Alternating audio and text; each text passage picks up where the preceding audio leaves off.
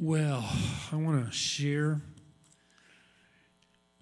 today about a principle we, we see in the scriptures. It's called the first fruits principle. First fruits. And I want to talk specifically about Rosh Chodesh, which is the new moon, which is a first fruits of the month. And so I'm going to kind of bring them together. Because we've been talking over the weeks about how there are so many blessings. Kent was talking about how if we don't know the Torah, we miss out on so many things. There are so many ancient wells that need to be undug or dug up afresh again so that we can walk in the blessings that God wants us to walk in. And there's so many things in the scriptures that we miss out on because we don't look at, we don't read the Torah, we don't read the prophets. All we need is Jesus in the New Testament. We need it all, guys. We need it all. Torah, yes, it's the first five books. It's the foundation. It's a hayasod.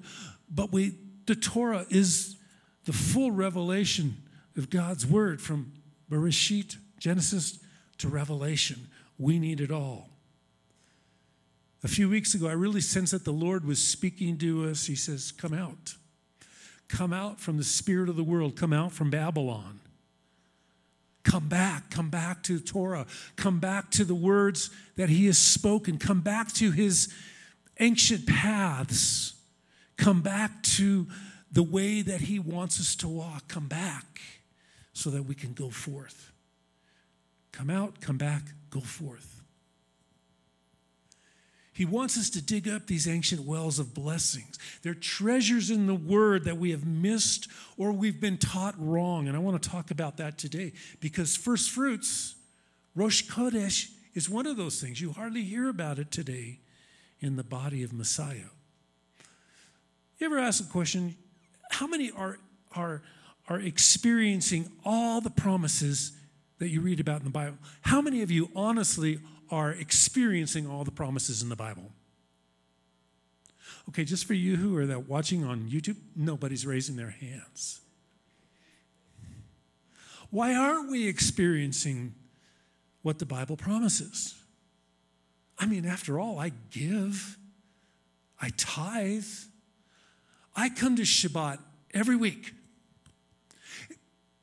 This may come as a surprise. There are times I wake up in the morning and go, I don't want to go anywhere. But I come. Shouldn't that be enough? Hey, I speak good words to people. I do good things. I pray for people at the restaurants. I do all these things. God, so I should be experiencing all the blessings that I read about in the Bible. you ever, you, we're going to talk about that today, is some of these blessings that we're missing out on because we're missing some things that are here. Rosh Chodesh. There's blessings when we celebrate Rosh Chodesh, which means new moon. Rosh meaning head, Chodesh meaning month, new month, new moon. Blessings when we're that are often overlooked or, or misunderstood or ignored. Did you know that Rosh Chodesh, the festival of the new moon, is mes- mentioned as much in the scriptures as the festival, festivals of the Lord? What is it? Why is it important? Why is it for today? You see, most people wouldn't really know what to do with those questions. It's a new moon festival. It sounds strange. And to be honest with you, it sounds a little bit new agey, doesn't it?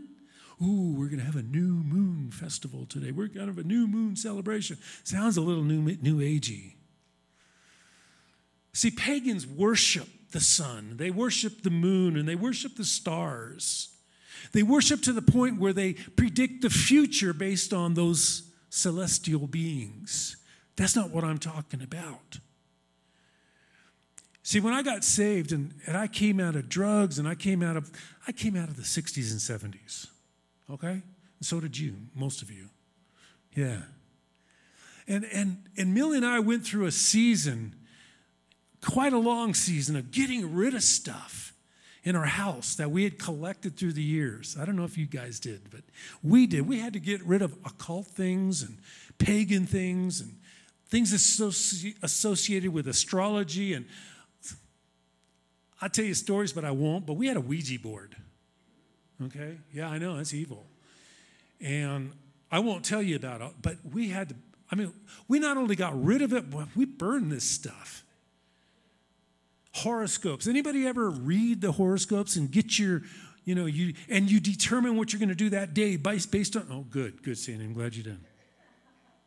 You see, but I had opened myself up, like so many of us do. We open ourselves up to these spiritual, occultic things through drugs. It's a spirit of witchcraft, spirit of control, it's a spirit of pharmacia. They confuse our thoughts, and they confuse and they weaken our inhibitions. They make us, they weaken our inhibitions, and they make us more vulnerable to sin.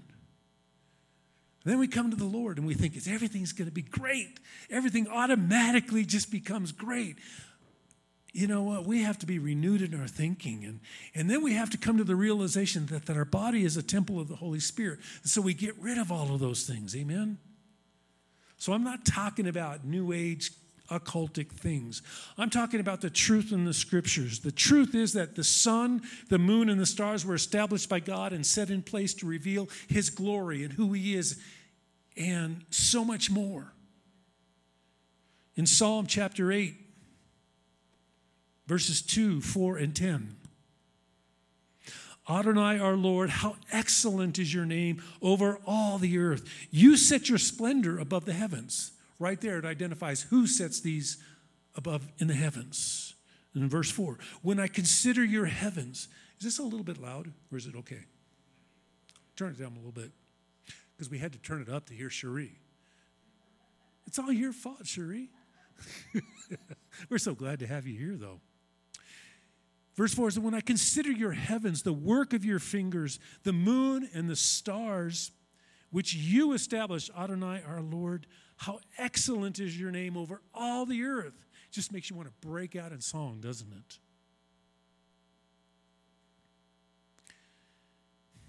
He set these places to establish, to reveal His glory.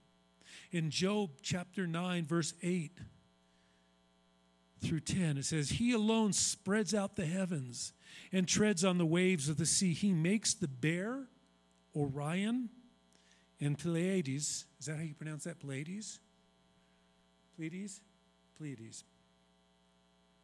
And the constellations of the south. He does great and unfathomable things, wonders beyond number.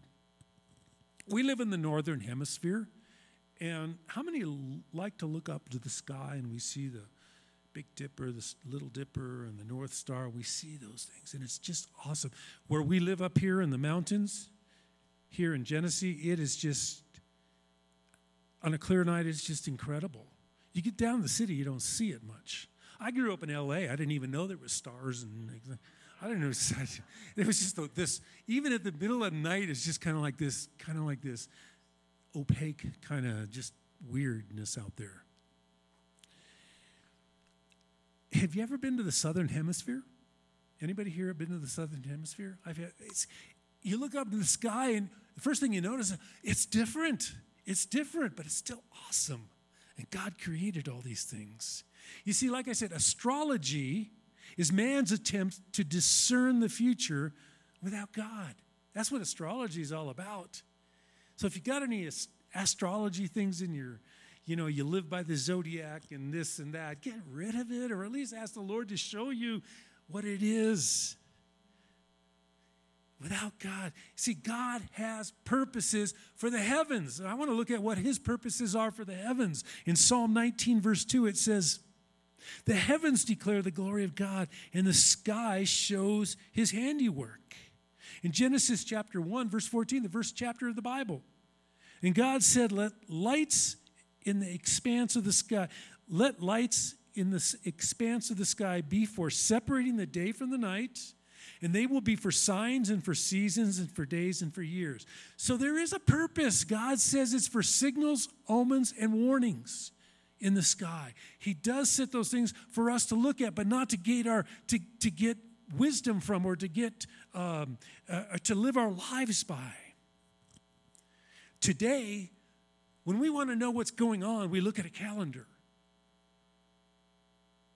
The Jews look to the sky. I remember living in Israel and and especially during the festival times. You know, we have we can go to Google and find out when the festival starts. It's really simple, isn't it, Captain? It's just like, okay, when's when's Rosh Hashanah this year? Okay, go to Google and it'll tell us what day it starts in the evening.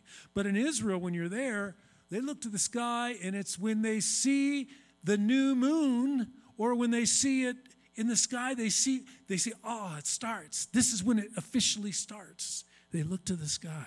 And see, this is a difference between Greek thinking and Hebrew thinking.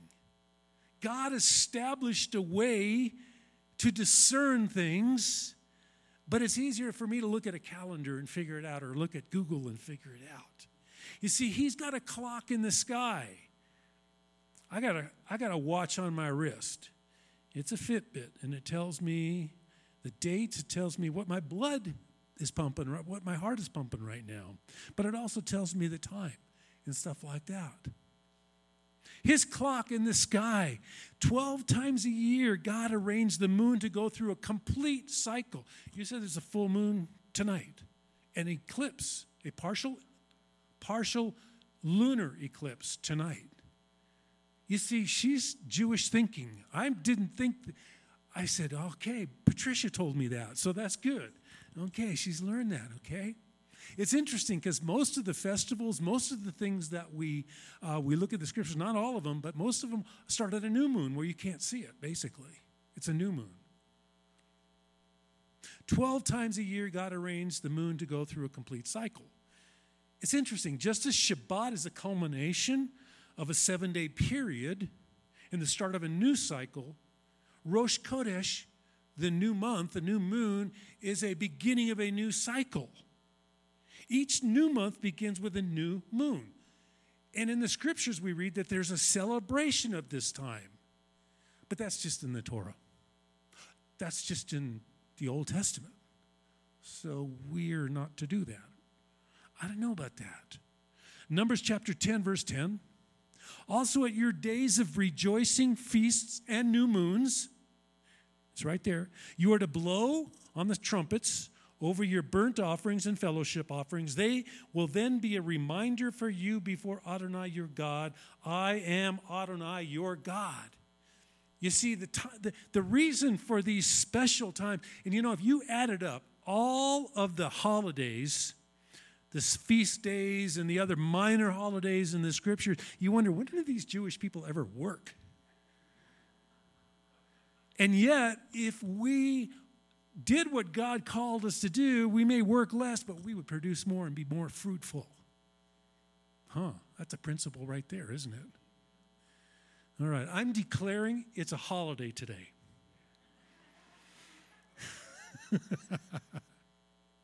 Psalm eighty-one, verse four.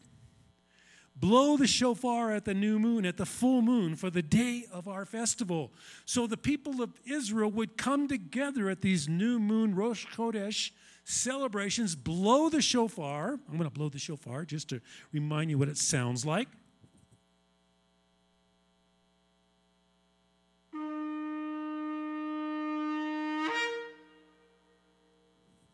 It's not a new moon, by the way, but I'm just blowing it just to show you what it's like. The moon, new moon is, is going to be, I think it's on the seventeenth of July this year. We're going to do something, I'm going to talk about it in just a few minutes. So each new moon begins, each new month begins with a new moon. There's a declaration, there's a blowing of the shofar, and then there's the declaration. The new month has begun. The rabbi, the priest would, would actually proclaim that from the temple, from the synagogues. The new month has begun. And they would gather together with the priests and the prophets. And it would be a time of revelation. God would speak to them. It's a time of fresh impartation for the new month. When we come together at Shabbat, Shabbat is like coming together. It's a time of celebration. It's a time to renew our relationships with our friends, but also to be in the presence of the Lord. And he gives us refreshment and he gives us impartation so that we can go into the next cycle of days. It's the same thing with a new month, a new moon. It's a time for impartation for a new month. Rosh Chodesh and first principles, first fruits principles. It's a biblical principle of firsts. Biblical, and this is something we miss a lot of times. If you're just so into the new, it's all about the New Testament. It's all about the New Testament. You miss the fit, the, the principle of firsts. And we're going to talk about that. Deuteronomy chapter twenty-six, verses one and two. It says, now when you enter the land that Adonai your God is giving you as an inheritance, we read about that today in the Torah portion. They're getting ready to enter into the land. It says, you are to take some of the first of all the produce of the soil, which you gather from your land that Adonai your God is giving you. Put it in a basket and go to the place Adonai your God chooses to make his name dwell. Principle of firsts. First fruits, first moon, new moon. Now let me ask you a question. Was this just for Israel and the Jewish people in the land? Or is this for us now? And the answer is yes and no. Yes, it was for Israel. It was for the Jewish people in the land. But I also it's but I also believe, why not for us today? Why not for us today? Specific for the Jewish people and the land, but I believe there's a principle of firsts for us all today that we miss, and it's all through the scriptures. See, when we understand the principle of firsts, the first fruits principle will unlock ancient blessings of prosperity. How many of us would like to be more prosperous in everything? Not just, I'm not just talking about money, but talking about everything. Maybe we started walking in these things that God lays out from the very beginning. Maybe we will experience more of that prosperity. You see, when we do that, and we read this in Deuteronomy chapter twenty-six also, there's a blessing that follows. And see the blessing in verse nineteen. It says that he will set you on high above all the nations he has made for praise, fame, and honor, that you are to be a holy people to Adonai. What does holy mean? Set apart, sanctified. You belong to somebody else. You're not for common use. You're not for common purpose. You belong to somebody else. He set you apart. He's made you holy to Adonai, your God, and he has that he has promised. So that's the, the, the blessing that comes, is that he will set you on high above all the nations. You are to be a holy people. You're to be his people. It's a key to living in favor and prosperity. See, when the, the Puritans and the Pilgrims, when they first came to this country, they celebrated these festivals. They even celebrated Sukkot and Rosh Chodesh. Did you know that? And there was a blessing on them. And guess what? I believe that that blessing that was on them has carried through. That's why there's a blessing on this country today. And yet we have walked so far away from this stuff. We have walked. That's why when it says come back, it says come back to his ways. It's not about coming back to church or, you know, coming back to, to you know, just reading a few scriptures today. He says coming back to him and his ways is what it's talking about. See, we honor him by giving him the first of everything. When the people of Israel were about ready to come into the land, he says, when you come into the land, you bring the first. Doesn't say how much. It just says bring the first to the place that God says, I will put his, his name. We honor him by giving him the first in everything. First fruits is not a tithe. And I'm going to talk about that just, just a second. First fruit is different than a tithe. In, in, in Nehemiah chapter twenty-four, uh, t- chapter twelve, Nehemiah twelve, verse forty-four, it says, on that day, men were appointed over the storehouses for the offerings, first fruits, and tithes. So there's a difference between offerings, first fruits, and tithes. Difference, and they had specific purposes. They were to gather into them the portions from the fields of the city required by the Torah for the Kohanim and the Levites. For Judah delighted in the Kohanim. I hope you delight in your rabbi, in your pastor. You know, I hope that. I just throw that in there. And in the Levites that who are ministering. See, there's first fruits, and if you, and if we look, and matter of fact, let's let's go to Nehemiah chapter ten, starting in verse thirty-six. It gets a little bit more specific, talking about this.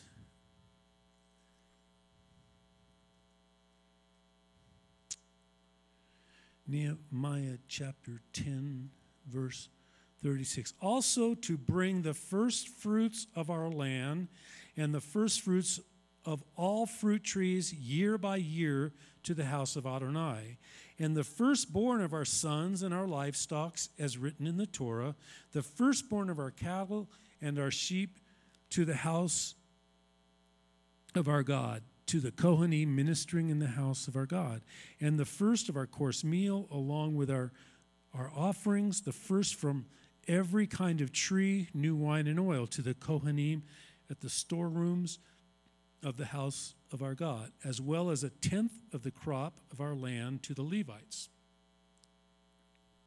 First fruits, now we're talking about a tithe, which is different.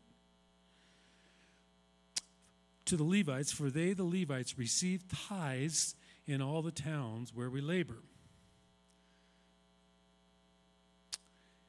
Um, and let's read on a few more verses. Also the Kohen, a descendant of Aaron, will be with the Levites when the Levites receive the tithe, and the Levites will bring a tenth of the tithes up to the house of our God, to the storerooms of the treasury. For B'nai Yisrael and the sons of Levi will bring the grain offering, new wine and oil, to the storerooms where the utensils of the sanctuary and for the ministering Kohanim, the gatekeepers and the singers, are kept. We will not forsake the house of our God. Most people will read that and go, mm-hmm.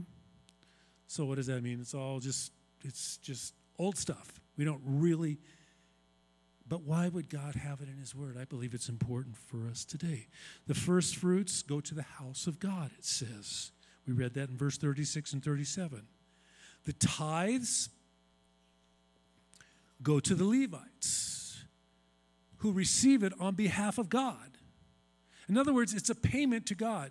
The tithes do not belong to us. They are God's. We bring to the to the Levite who offers that to God. And then offerings are voluntary. They're voluntary expressions of thanks. You know that this giving is even predates Moses. Y'all realize that, right? Matter of fact, if you go into Genesis chapter four, it talks about Cain and Abel. And there's a problem there in their giving, in their offerings. So where did they get that understanding from? It's always been there. Genesis four. Cain's offering was a was something from the ground that he brought to the to the Lord. But Abel brought the firstborn of his flock, the fat portions, a better portion. We know what happens. There's jealousy, there's anger, there's envy, and there's murder. All of this. I, this is set from the very beginning. So what is the significance of the first fruits? What is the significance, and how do we connect it to Rosh Chodesh? First of all, the significance of the first fruits is, is it honors God as our source.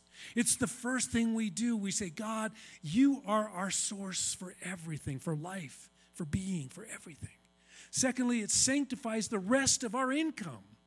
That first fruits is important. That's why I think we miss out on some blessings, because we're not doing this, and it and it, it sanctifies the rest of our giving, which is interesting. Romans eleven sixteen says, if the first fruit is holy, so is the whole batch of dough. And if the root is holy, so are the branches. Now we're talking about Israel, but there's a first fruits, first, first fruits. Say that really fast, ten times. First fruits principle, even at work there. And, and thirdly, it's so first of all, it honors God. Secondly, it sanctifies the rest of our income. And it releases the fullness of God's blessing when we do it. How many of us want the fullness of his blessings? Ezekiel forty-four thirty. Giving you a lot of scriptures today because I want you to see that this, bless you, I want you to see that this is in the scriptures. The first of all, the first fruits of everything and every offering of every kind from all your offerings will belong to the Kohanim. You will also give the Kohen the first of your dough to make a blessing t- to the rest of your house, rest on your house. This is important to God. This is important for us. Proverbs chapter three, verse nine and ten. Honor Adonai with your wealth and with the first of your entire harvest. Then your barns will be filled with plenty. Your vats, vats will be over, will overflow with new wine. I really believe the Jewish people, when they walk out these blessings, you want to know why they're prosperous? Wherever they go, whatever they experience, this is why. But I believe this is for us too, Jew and Gentile. This is a biblical principle. Why aren't we walking in this? Why aren't we doing this? We see plenty of biblical examples of first fruits. It's a principle that we see living, that they lived. And I believe it's waiting to be applied today. Abraham, man, did God promise him some incredible promises, didn't he?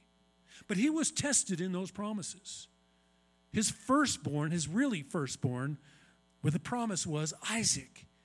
God says, sacrifice him to me. This is your first fruits offering to me. And see, when he passed that test, all other blessings were released to Abraham, to Isaac, to Jacob, to the nations, to us, because of his faithfulness and giving his first fruits. When Israel entered into the land, Forty years wandering, not wandering, being led in the wilderness. What was the first city that they took? Anybody?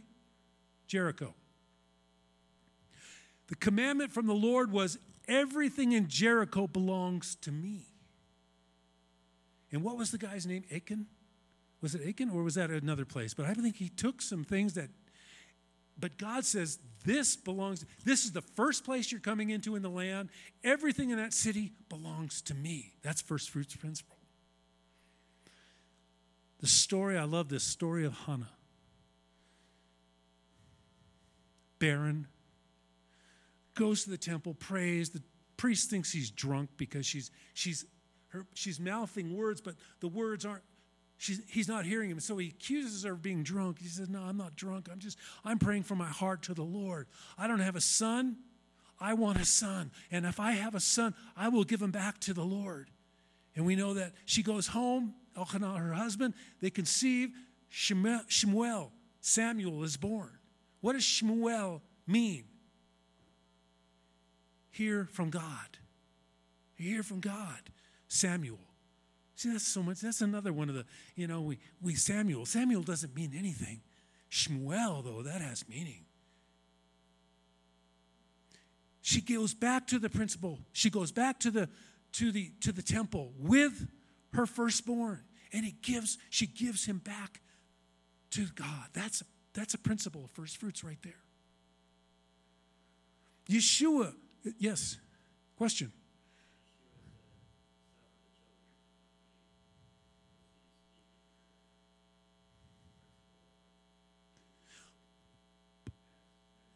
Possibly, possibly. He's saying, don't, don't hinder your children from coming to me. Yeah. Yeah, yeah. That's a good point. That's a good point. Good point. Yeah. Yeshua is our first fruits. Hebrews chapter two, verse ten. For it was fitting for the for God, for whom and through whom all things exist, in leading many souls to glory, to perfect through sufferings the initiator of their salvation. Yeshua is the initiator of our salvation. He was perfected through suffering. He is our first fruits. His resurrection from the dead, his first fruits, it's a promise to us. If he was resurrected, guess what? We will be resurrected. Rosh Chodesh, the new moon. When it comes. And see, Rosh Chodesh is also a time where you bring those offerings to the Lord. First of the year. How many of us have crops? I mean, you know, it's, it's kind of hard. We're, we're so far removed from an agricultural society, but I believe the principle is still there. Rosh Chodesh, when it, come, when it came, people praised God. It was a time of, of, of worship and intense worship and praising and why don't we do that today during the Rosh Chodesh? As a matter of fact, we're going to do that. I talked to, to, to Mary and to Tom, and, and Rosh Chodesh is, I believe, July seventeenth. Somebody Google real quick. Huh? twentieth? Okay, which is like a Monday. Okay, but we're going to celebrate it a little bit beforehand. Is that okay?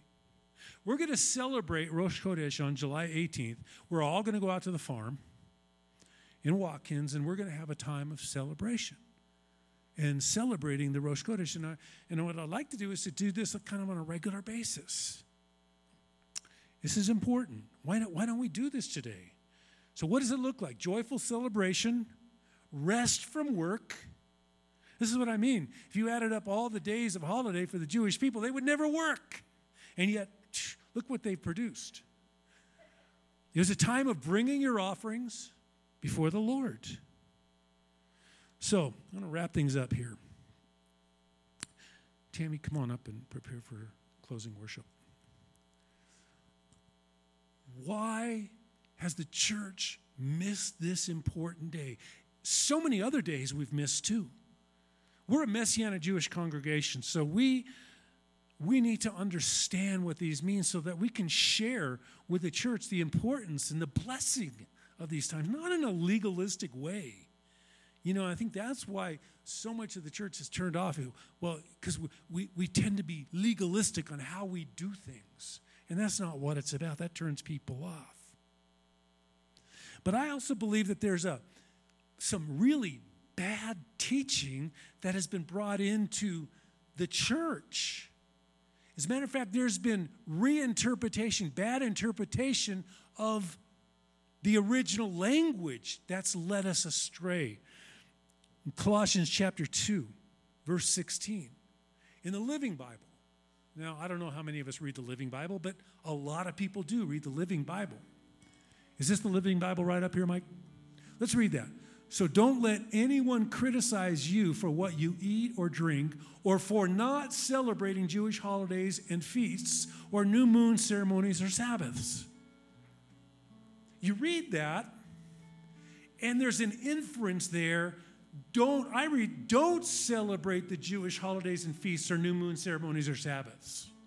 It can be inferred that because that's how it's been translated through the years. But that's not what it says. If you go to an accurate translation of the Greek, matter of fact, let's go, can we go to um, the Living Version or, or the living uh, the Tree of, Tree of Life or New American Standard, either one of those. Is this it? Therefore, do not let anyone pass judgment on you in matters of food or drink or in respect to a festival or new moon or Shabbat. You see the difference? One almost says, don't do these things. It's not important. It almost implies don't and do these, do these things because they're not important anymore. And verse, if you go on, go back to, I know I'm having you do it, go back to the um, Living Translation, the next verse, verse seventeen, Mike. So don't let anyone criticize you. Okay, for these were only temporary rules, even that term rules, that ended when Christ came. They were only shadows of the real thing. They are shadows, yes. There is a real that is going to take place, but they were only, you know, when it says they ended. You see, this is why we need to really look at these feasts from the perspective of the writers, the ancient writers, from a Jewish mindset. The inference is, as we read this is that it's, it's good not to celebrate these holy days and moons and Sabbaths. It's been taught not to celebrate them throughout the church history. But here's the thing. All of these feasts, the new moon, Rosh Chodesh, all of these things, they all teach us about Yeshua. They all teach us about who he is, his faithfulness. When we see that new moon, we say, God, everything else is crumbling and, and falling all around us, but Lord, there's a new moon. You are faithful. And because you're faithful, I can trust you. You said that they will be set in place. You've established them. It all points us to who God is, who Yeshua is. He doesn't want us to be legalistic in how we celebrate these things, but he wants us to celebrate, to experience, to engage in them. It's interesting what it says in Isaiah sixty-six, verse twenty-three, about this particular celebration, Rosh Chodesh. Isaiah sixty-six, verse twenty-three, and it will come to pass that from one new moon to another, and from one Shabbat to another, all flesh will bow down before me, says Adonai. That's good news. We stand together. We stand together. It's an eternal feast for all flesh, not just the Jewish flesh. Right, Cherie? Jewish? Just Jewish? It's for all flesh. That's what it says. It's an eternal feast for one new man. Hallelujah. So when we start walking in these things, I believe God's going to, there's going to be blessing and blessing flowing. This is why it's so dangerous. I want to close with this. This is why it's so dangerous to unhitch ourselves from the Jewish scriptures. We miss so much. We miss context. We don't understand, but we miss blessing, and God desires to bless us. You see, so many of us have this picture of Old Testament God angry all the time, mean. That is such a bunch of garbage. God, from the very beginning, from Genesis one all the way through, he wants to bless his people. He says, when you walk in my ways, I love that. You're my people. You're a holy people set apart for my purposes. And when you do that, I will bless you. Amen. Deuteronomy chapter twenty-eight. You are blessed when you do this, when you do this, when you do this, when you do this. Yeah, there's cursings. There's curse if we don't, if we rebel, if we disobey what God says. We cannot unhitch ourselves from the Jewish scriptures. We're cheated out of a blessing. We at Or Chaim, we need to look at these, and that's why we're we're re-looking at these things, because we really haven't celebrated Rosh Chodesh. And I'm saying, why not? Why not? Hey, any opportunity for fun, any opportunity for a get-together, a party, a celebration, can't, sign me up, sign me up. I'm ready to go. And God says, yes, yes, acknowledge me in these ways. I'll make your path straight. Father, we just thank you, Lord, that you are speaking to your body. Yes. You are awakening your bride. Father, you're calling us to walk in ancient blessings. Lord, you're calling us to, in some cases, to dig up those wells that have been covered up over the years by religion, by false, bad teaching, by rebellion. Father, help us to, to see those blessings, those wells, and dig them up so we can experience your blessings, Father. We thank you, Lord, because that's what you're doing in us, Lord God. You're raising up a warrior bride in these days who will proclaim truth, not just proclaim truth, but live truth. That we will live truth to a world that needs to see truth in operation. So, Father, I just pray for my brothers and sisters. Lord, I pray for those who are watching today, Lord God. I pray that they would grab a hold of these ancient blessings and choose to walk in them. B'shem Yeshua HaMashiach. Amen, amen. Let's worship him this, as we close our service.